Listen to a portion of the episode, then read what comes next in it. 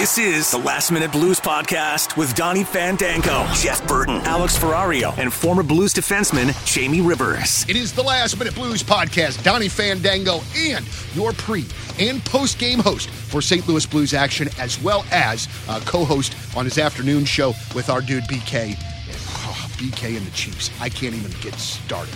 I love BK. Hold on one second. Alex Ferrario, great to see you. God, no. And I, I love BK so much, like This is how- legitimately. this is how the podcast should start. Okay, I love him so much, but his his view of the Chiefs is so sickening to me that I just can't stand it. So during the game on Sunday night, I stayed or said Sunday afternoon, I stayed off social media like all Smart.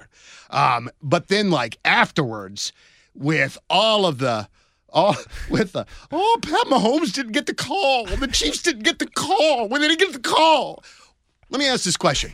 How many other friggin' times have they gotten the call, Alex? They get the call all the time.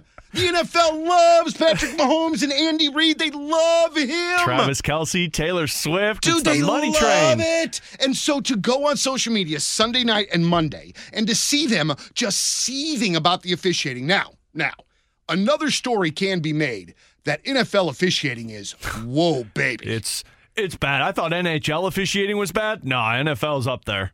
It's terrible. Yeah. So I understand the frustration, but guys, you got one. And then, like, I think, and I don't know this for sure, and I'm going to ask him one day on the air.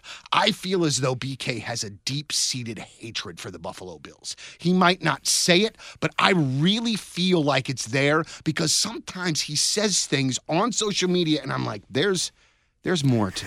There's more. The here. story behind that There's one. there's something else going. Oh, on. he and I got into it. I it was a few weeks ago. It was after a game that they, the Bills lost because of Josh Allen, and I was like, dude, like as much as jo- uh, it was the game where he threw like three interceptions and two of them went off the receiver's hands and then the defenders, and BK was all on the.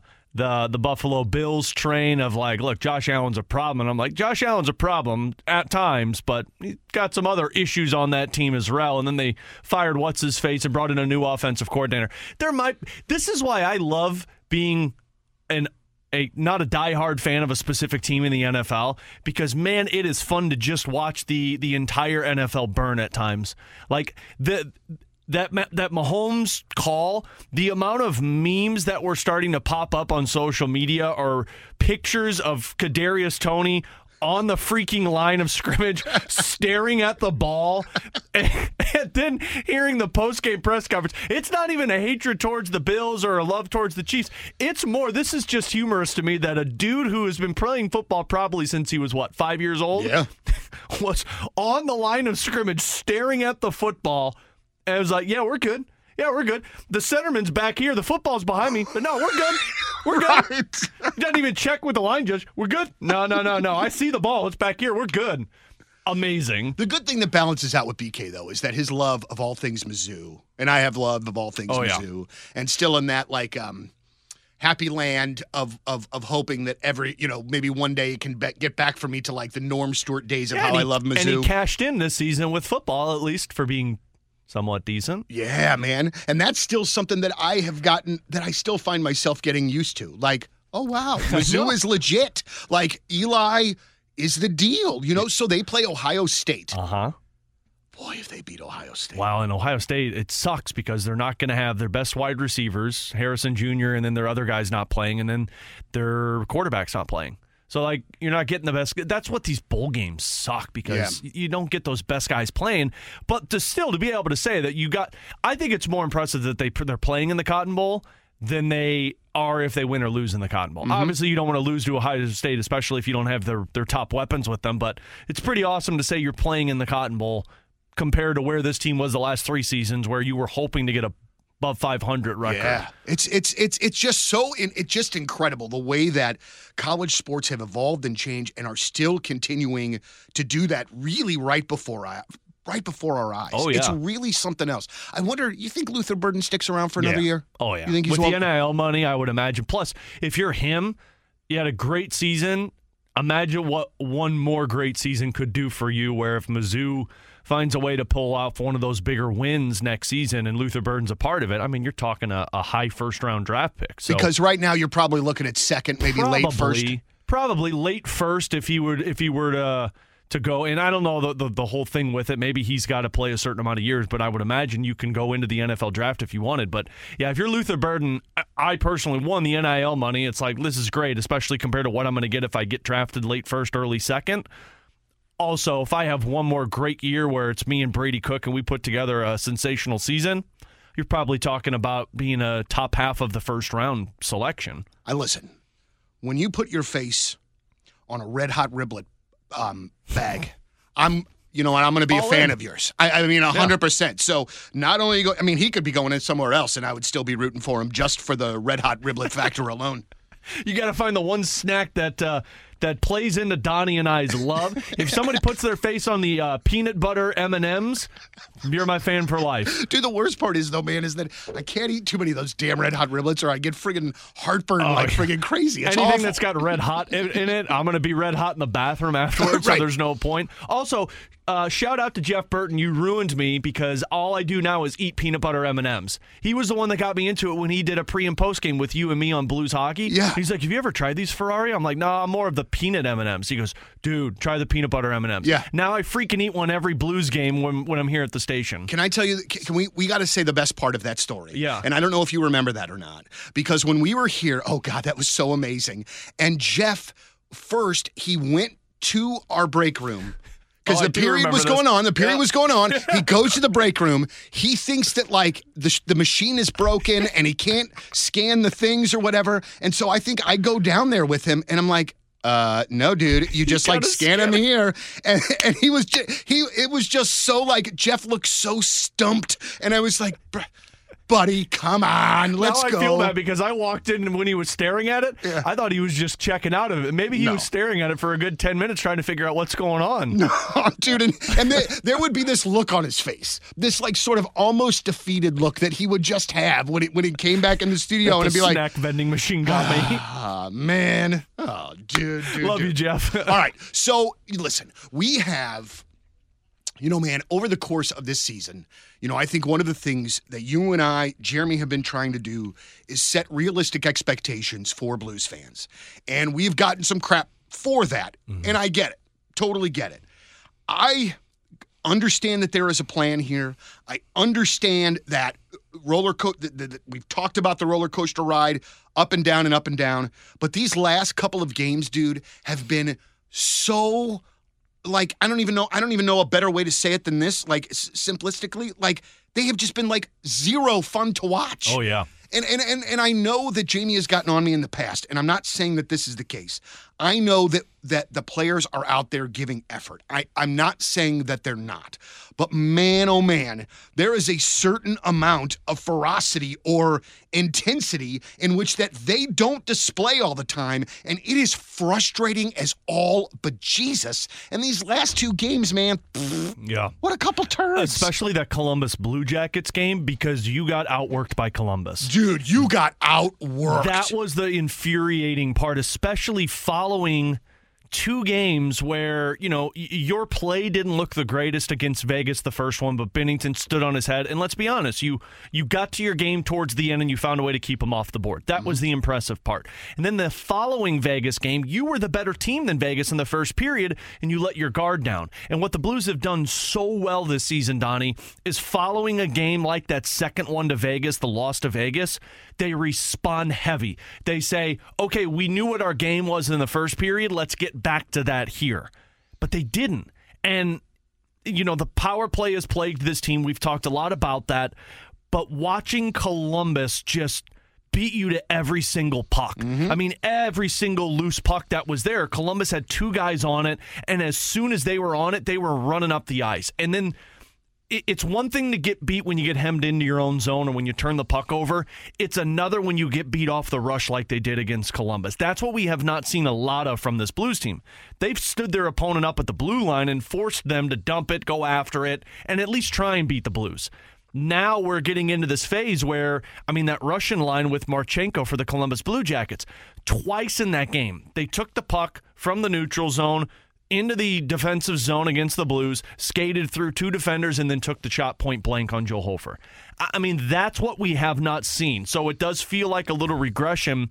And to Brayden Schenn's point, who was very vocal after that game, saying like we got certain guys that decide when they want to show up. The forwards aren't back checking as much like they were in the first half of the season, and you're starting to see the backdoor tap ins again.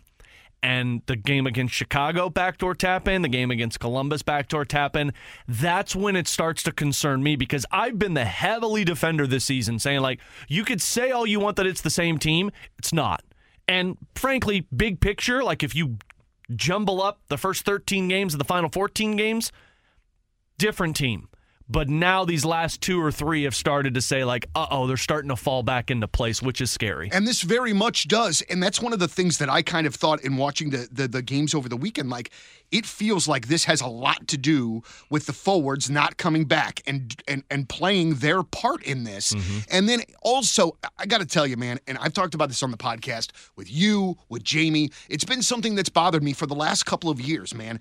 I do not understand, and I will never understand why Brayden Schenn is the only freaking guy that'll drop the freaking gloves. And it is going to happen one of these times, and I got it, but like he is going to get hurt doing that. Yeah. And there should be somebody else on the goddamn team that can answer the goddamn bell. And I don't, dude. I don't understand it. Yeah. And it feels to me, man, that that outside, and, and maybe not just Schenn, I'm, I'm sure that there are more, but he is like the only one that I know that I can rely on every single game for 60 freaking minutes of intensity. And I, I don't. I don't understand. I don't understand that they know they look like crap. They know they're not doing what they're doing. I know they're so much more capable and they do too. It's just so freaking frustrating. And then also to kind of like try to defend it while they're not skating all the way and while they're not digging in for pucks and stuff like that. It's just freaking frustrating, Yeah, man. well, and and we talked about this. I think it was post game versus Vegas um, with with with Curbs. And I think, yeah, because Mike McKenna was on the call for that one. That was the second game that Binnington got bumped into. First game in Vegas, you had Barbashev run into Binnington, didn't try to get out of the way. And then that last game, you had Carrier just back skate right into Binnington, and that's when the, the snowball started for the Blues. And that was the thing last season with this team. And I, I specifically remember JR talking about it with me at the beginning of the year. We asked him on BK and Ferrario, like, when are you going to know that this team is different from last year? And he said, when I see guys starting to fight for each other. Mm-hmm. And the the picture that always comes to mind, and Curbs referenced it as well, is the game last season against Tampa Bay. And I don't know if you remember this, Donny, but Robert Bortuzzo bumped into Andrei Vasilevskiy. All five Tampa Bay Lightning players, on the drop of a dime, all dropped their gloves and went after Robert Bortuzzo because that's that's their goaltender you're not seeing that as much from this Blues team, which tells you kind of where they're at. It's the ups and downs. It's what Brayden Schenn was talking about, where you've got certain guys that are ready to play and certain guys that aren't ready to play. But in a in a situation like that where your goaltender's getting bumped into, that's where you expect your team to respond. There are guys on this team that will do it, other than Brayden Schenn. Marco Scandella has done it before, which mm-hmm. is why I was so surprised Schenn got into it because Marco Scandella was the one that was getting at Reese Johnson prior to that whistle. Now he go went off for the, the to the bench, so maybe that was a line shift change and then Schenn came on and did that. Jake Neighbours is going to be this guy, Mm-hmm. and this is why I love Jake Neighbours, not just because he's a power forward, but that Vegas game, boy, he was stirring ish up with Alex Pietrangelo. Yeah, yeah. Like he pissed Alex Pietrangelo off so much that Pietrangelo had to slash him. That's the kind of guy. Had to go, need. buddy. Yeah. Tyler Tucker should be this guy, and I don't think Tyler Tucker has found that comfort level yet of doing it.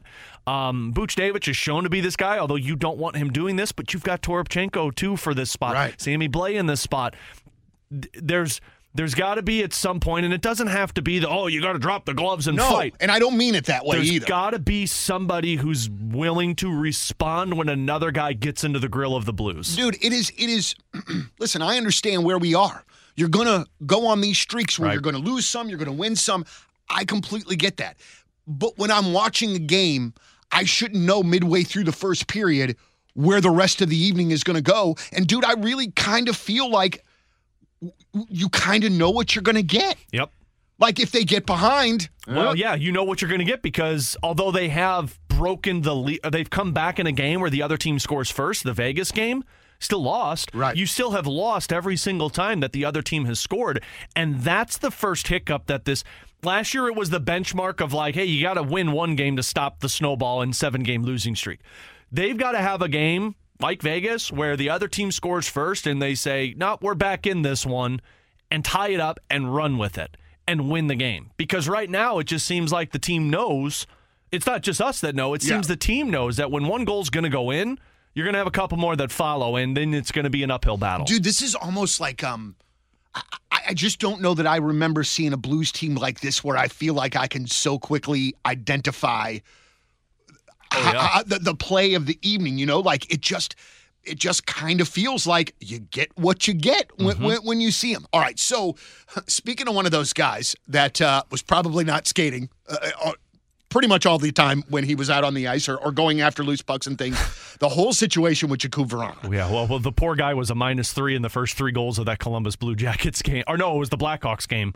And and I remember, I think it was Lou Korac who said very early in that game, Lou Korac, who writes for NHL.com, um, said something about Vrána back in the lineup, and he is uh, like allergic to playing the puck against the boards or something along those lines.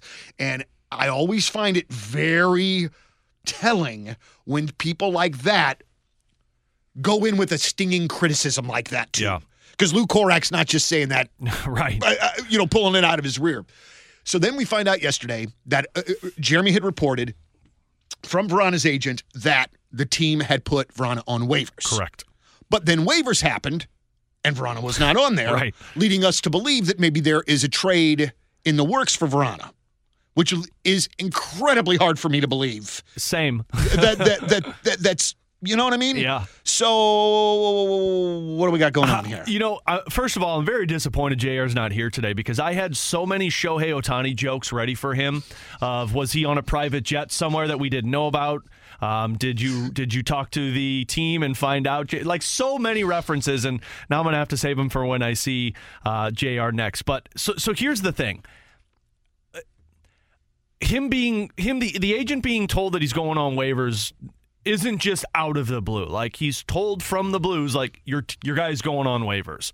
So the only thing that would make sense, and JR's not the only one reporting that. Elliotte Friedman also said uh, he tweeted out that at one o'clock yesterday, like, wonder if there's a trade in the works. Right. You're not just throwing that out there just to speculate if you're Elliotte Friedman or if you're Jeremy Rutherford.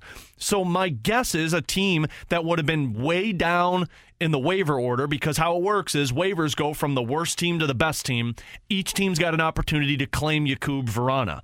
My my guess is one of the teams that were way down in the waiver claims was like, we want Jakub Vrána, but we don't know if we're going to get him. So let's call the Blues and find out if we can get something done. Or one of those teams towards the top of the waivers said, we want your guy, but not for what you're paying him. So can they negotiate 50% salary retention, which I thought was impossible because Detroit's already retaining salary, but my understanding is two teams can retain salary, and that's the max. So the Blues would be able to retain some of the salary if he gets traded elsewhere, if that happens. That's my guess with it. To where why he wasn't placed on waivers, somebody had to have called Doug Armstrong and said, let's see if there's something here. And he's not on the ice today. So for people that were like, oh, well, maybe the Blues found, you know, uh, hope with him or something. No, that's not the case. He's not on the ice again today. If you tell the agent you're going on waivers, you're telling the agent he's not a part of the team. So that seems to be like Jakub Vrána moving on. Now the question is, are you going to get traded somewhere? Which it, it would make sense if a team sees Jakub Vrána and says, well, this guy's got five on five goal scoring ability. Put him on our third line, or we put him with a a savvy centerman who plays really good defense, and maybe we could get something out of it. Who do you who do you think? So I, I David Pagnotta, who covers the NHL for the fourth period, he's on Sirius XM.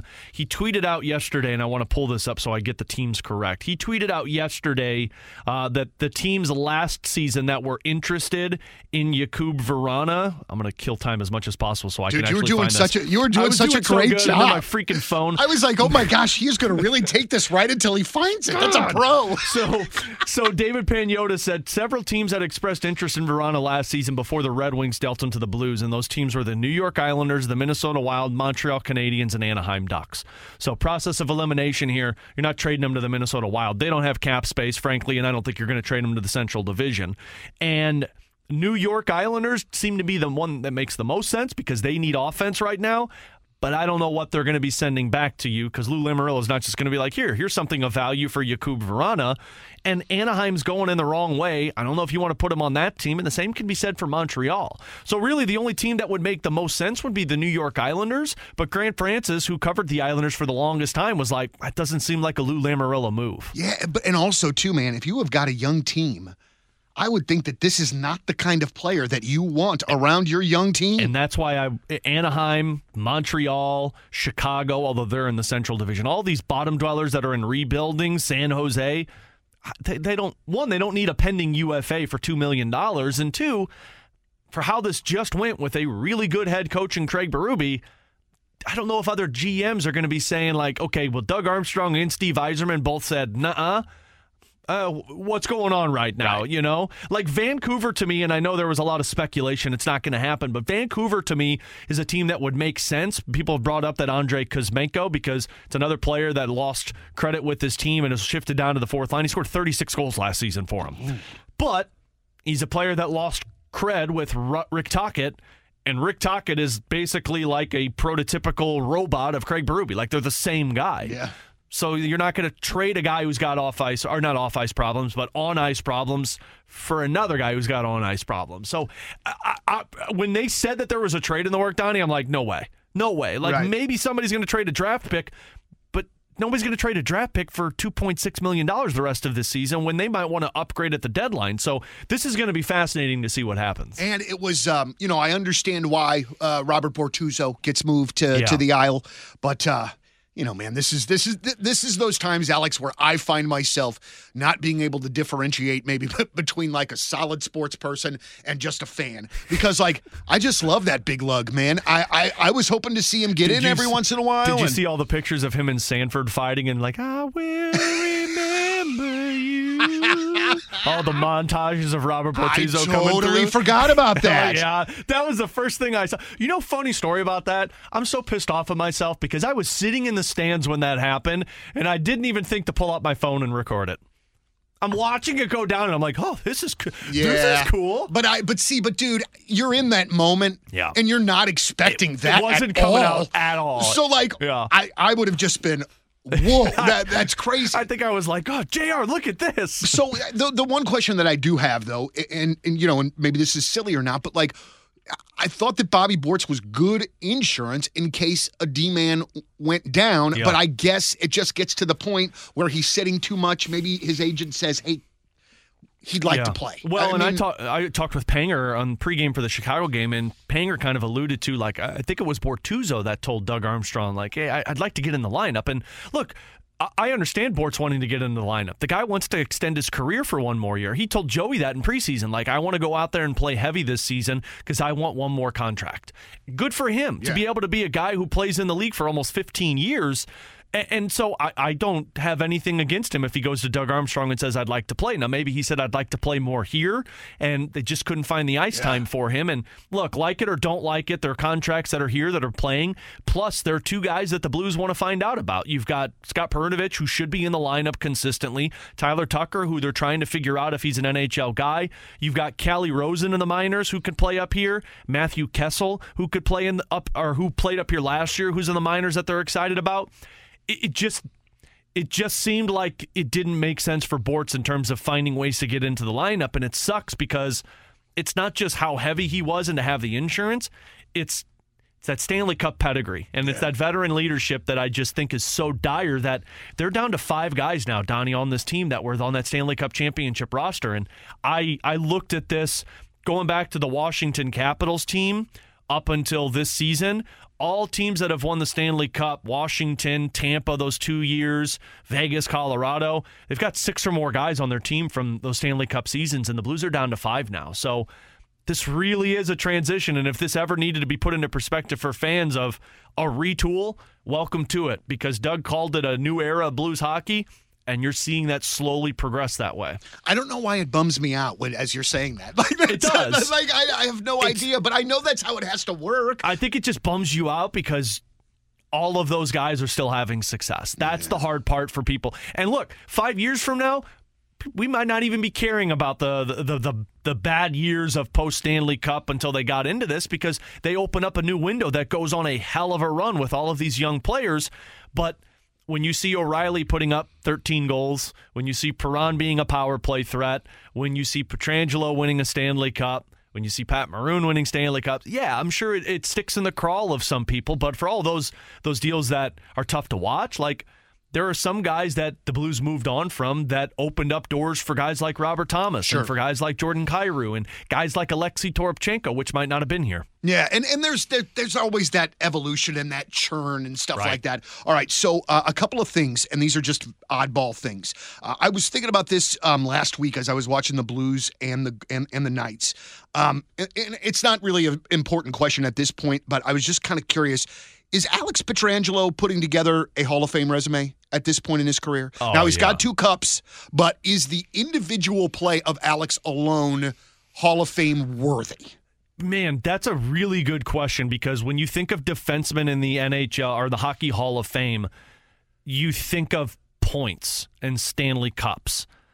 And Petro's got points, but he's not putting up points like a Chris Pronger or an Al MacInnis or a Nick Lidstrom. But then you think of a guy like Chris Chelios, who was just so dominant. Now, he had all of those cups, obviously, but was such the shutdown defenseman. I personally think he's putting together a Hall of Fame resume because I don't think that's the last Stanley Cup he's going to win. If I had to guess, Vegas is going to at least win one more during his time with with the with the Golden Knights. But you also look at a guy who's going to get to a thousand games, maybe more than a thousand games, and that's the other thing. He might have already hit a thousand games. If I'm saying this now, that sounds so stupid.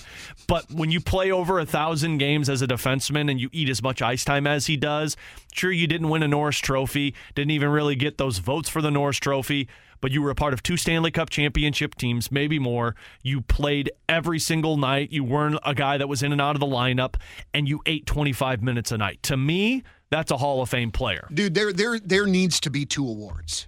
Oh, there yeah. needs to be a, a, Norris Trophy for the defensive defenseman, the best lockdown sons of bitch out there, and then there needs to be another one for the highest scoring defenseman or the most offensively gifted. Because, dude, when I see like Erik Karlsson win the freaking Norris, I, I mean, I understand why, but like to me, that's not the spirit of what the award should be. Yeah, well, am I wrong? I think you need to change the name. If you're going to give a, the award to best offensive defenseman, it needs to be something else. You need to like be the most points by a defenseman, or like if you're going to say best defenseman in the NHL, it's got to be a guy. And Curves is always on this, which I agree with him. How can a guy that wins the best defenseman in the NHL not play the penalty kill? And that was Erik Karlsson. Like that that's that's the part and sure I understand that the dude put up 100 points it's incredible. Put him in a 100 point club, say you know, give him some type of badge, but don't label him the best defenseman in the NHL. Because that's not what it is. no, it's not because the guy should be the best defenseman in the NHL, in my opinion, is somebody who's playing power play time, penalty kill time. He's on the ice late in games, up or down, and he's contributing to a team to win hockey games. His plus minus is outstanding, which I know is a fickle stat, but he is just as good in his own end as he is in the offensive end. I think of Nick Lidstrom. I think of Chris Pronger. I think of Al MacInnis. I think of Scott I think of those types of defensemen, and I know it's a different era. Even Cale Makar deserved the, the Norris Trophy when he got it. A hundred Because percent. the dude played penalty kill, power play time, and he put up all of those points. And see, that makes sense to me. That Yeah. I completely get that. But man, it to me just seems like it's not the freaking spirit of it, even Yeah. in the slightest. All right, well, Alex, I'm gonna be real honest with you. I didn't eat breakfast this morning, and I'm freaking hungry. So uh, I'm gonna, I'm gonna, I'm gonna, uh, we're gonna, we're gonna stop this now so that I can grab something to That's eat here before I go on the air. That's smart. I just got this. uh Don't stare at the vending machine too long like our good buddy Jeff Burton. No, man, dude, that guy. I felt so bad. That, now that you said it, I'm like, damn, I was in there too, and I looked at him. It's so amazing though because he would get this like sheepish sort of look on his face, and I and I just knew that that is when the Jeff Burton old man was out. Yeah. And that he and and and that he needed and that he needed help. You know? He And needed so one of those necklaces with a button to tell us, like, come help me. Not because he's fell, but he needs a snack. dude it's so but it's so fun because like so jeff obviously like well we were great friends so he busted my chops uh, i mean Right. literally busted my chops until the end. Yep. till the end.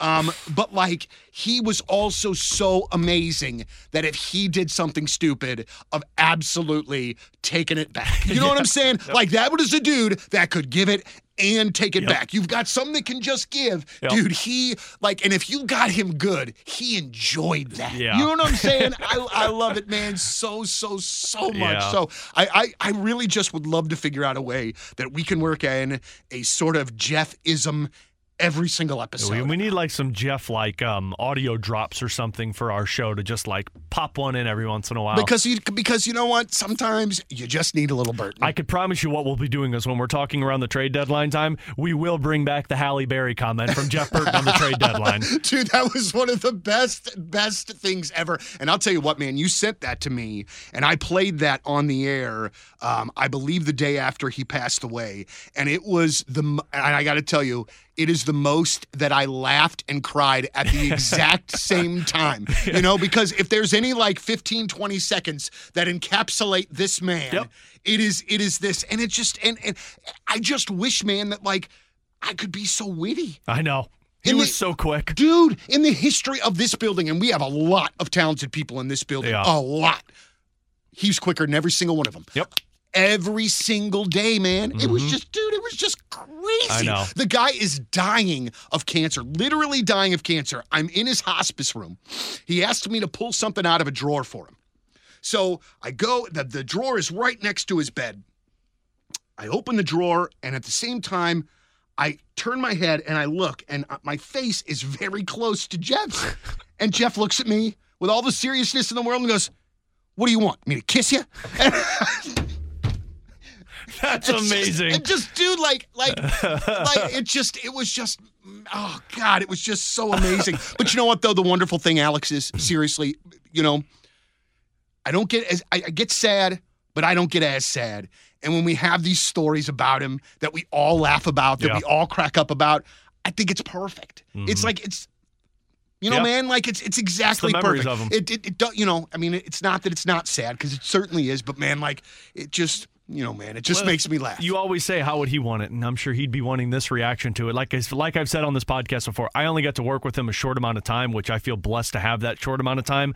But I got to work with him during that Blues alumni game at the um, during the the, the All Star festivities Yep. where we held it at Centene. He was outstanding and was popping jokes on the bench with all of those players. And then I got to do like four pre and post games with you and Jeff, which uh, my dream come true. I did wish we could have gotten that one with him for in the playoffs, Yeah. but good for him not being there because that was the Colorado Avalanche late game that you know ended it all. But uh, we'll obviously be thinking about Jeff so much tonight. Hockey fights cancer night at the arena, so he's going to be in everyone's mind. But I got that uh, I got that Halle Berry cut on my phone, and every time you need a good laugh, I'll pop that one up, and Jeff's able to kind of brighten your day, which is always good. and I had totally forgotten that tonight was Hockey Fights Cancer Night Yeah. uh, against Detroit, and you know that's.